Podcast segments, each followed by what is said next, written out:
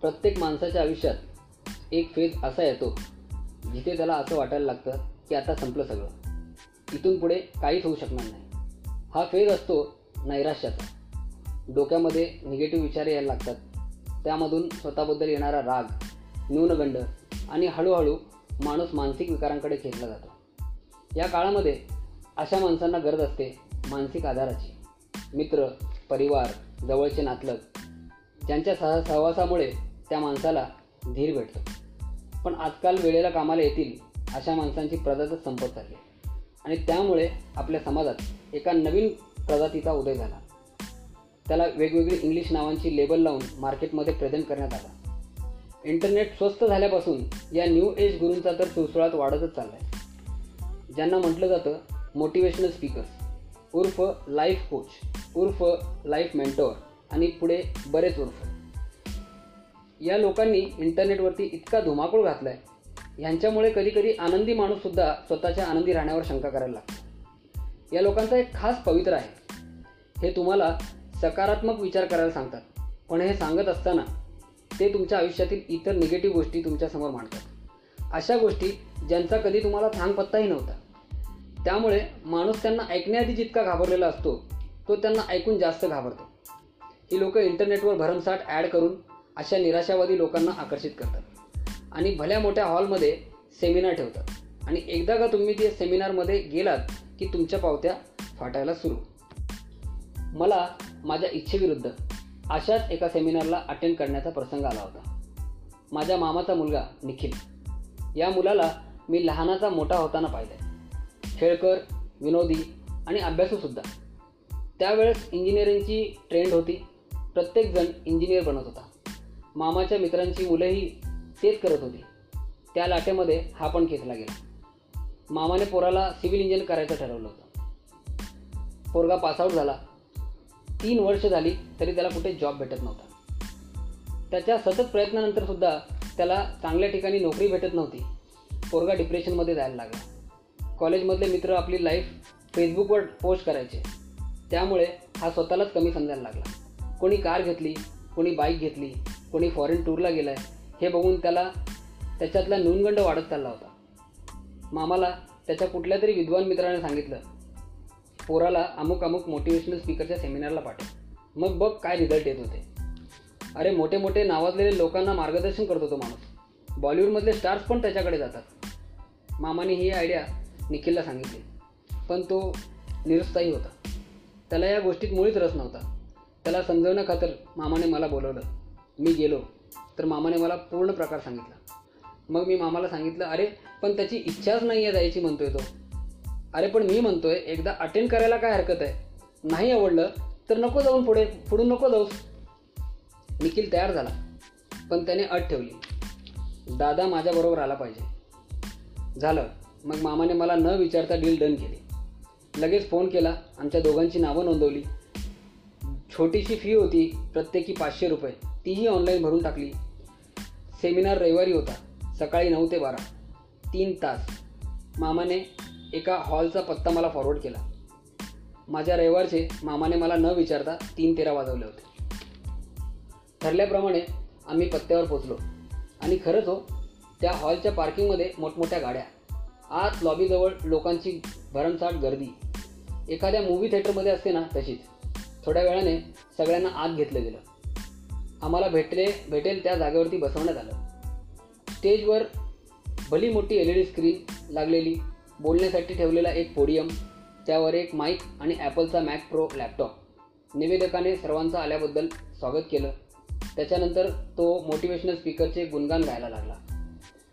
त्याच्यानंतर त्याने स्पीकरला स्टेजवरती येण्यासाठी आमंत्रित केलं. स्पीकर एखाद्या सेलिब्रिटीसारखा हात हलवत स्टेजवरती आला. तसा लोकांनी टाळ्यांच्या गजरात त्याचं स्वागत केलं. तोही ओरडून विचारायला लागला हा आर यू वॉरियर्स आम्हाला काय बोलावं हेच कळेना. आम्ही फक्त गर्दीतल्या बघ्यांसारखे बघत होतो. नंतर सगळे शांत झाले. स्पीकरने बोलायला सुरुवात केली. आम्ही ऐकत होतो. त्याच्या काही क्रू मेंबर्सनी आम्हाला एक छोटीशी डायरी आणि पेन दिला होता. साधारण दोनशे लोकांचा तो हॉल गच्च भरला होता आणि सगळे शांततेने गुरूंना ऐकत होते. त्याच्या खास शैली स्पीकर बोलत होता. स्क्रीनवरती स्लाईड दाखवत होता. एक तास झाला होता. स्पीकर म्हणाला आता आपण ब्रेक घेणार आहोत. आपण लॉबीमध्ये नाश्ता करण्यास जाऊ शकता पण त्याआधी सगळेजण माझ्या मागे म्हणणार आहेत. जोराने ओढत स्पीकरने एखाद्याला पंच मारावा.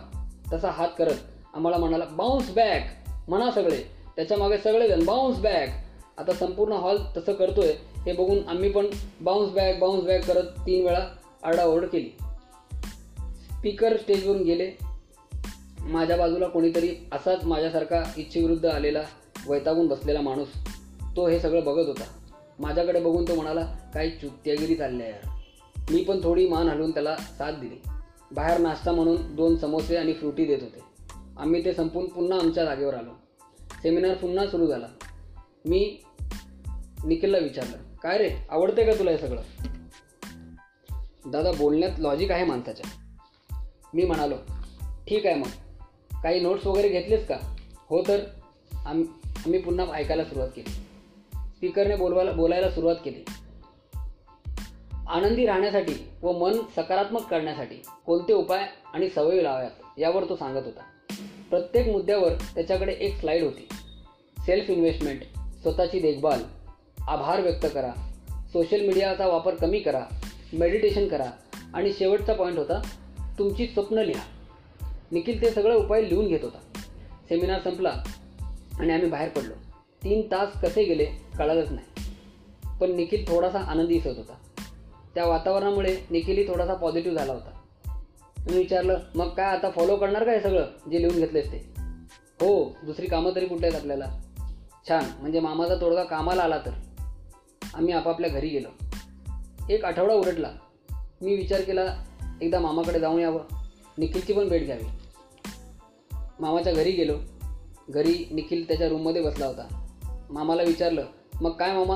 काय म्हणतोय आपला हिरो काय म्हणणार? खाऊन पडलाय वेळेवर. मग मी मग मी पुन्हा विचारलं कधी जाणार तो सेमिनारसाठी परत? मामा त्यावरती भडकलाच. अरे भोसड्यात गेला तो सेमिनार मी म्हणलं अरे मामा काय झालं तुला भडकायला? रागाला काय येतोस? जा आज जाऊन विचार त्याला. मी मामीकडे पाहिलं. मामीलाही काही माहीत नव्हतं. मी आत गेलो. निखिल हेडफोन लावून फोनवरती काहीतरी पाहत होता. मला पाहून तो उठला. मी हळूच विचारलं काय रे? मामा सेमिनारचं नाव ऐकून इतका भडकतोय का? अरे दादा एक मिसअंडरस्टँडिंग झाली आहे. कुणाची? माझी. अरे मला जरा नीट सांगशील का? दादा आपण सेमिनारला गेल्यावर मी नोट्स लिहून घेतले होते. तुला आठवतं आहे ना? हो घेतले होतेस.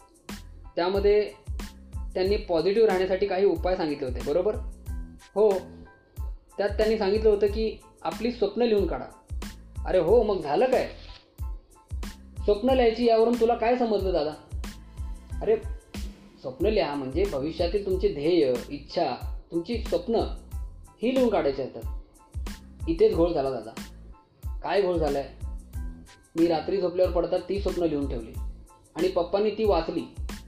अरे पण अशी काय स्वप्न वाचली होती? अशी काय स्वप्न लिहिली होतीस तू? अरे दादा तो इकडे तिकडे बघत हळूच आवाजात बोलायला लागला. अरे आता स्वप्न काही पडतात रे. त्यात जे आठवलं ते मी लिहिलं. हा पण काय लिहिलं? मला स्वप्न पडलं होतं. समोरच्या बिल्डिंगमधल्या भाभीला मी माझ्या बेडरूममध्ये आणून हो कळालं कळालं. पुरे. अरे पप्पांनी जाम धुतलं रे. माझं डोंगण बाउन्स होईपर्यंत बॅक टू बॅक पट्ट्याने मारत होते. आम्ही दोघेही हळूहळूच हसायला लागलो. कारण की त्याचं हे बोलणं अनपेक्षित होतं. त्या घटनेनंतर मामाने कधी सेमिनार हा विषय काढलाच नाही. पण निखिल चांगलाच पॉझिटिव्ह झाला होता. काही दिवसांनी त्याला जॉब पण भेटला. आता मामा मामी दोघंही खुश असतात. त्यांचा मुलगा अमुक अमुक ठिकाणी जॉबवर आहे म्हणून आनंदाने सांगत असतात. यावरून एक गोष्ट कळाली की प्रेरणा ही अंतर्मनातून आली पाहिजे. ती पैसे देऊन कुठूनही विकत घेता येत नाही. ज्या दिवशी आपल्याला हे उमगतं त्याच दिवशी खऱ्या अर्थाने आपला बाउन्स होतो.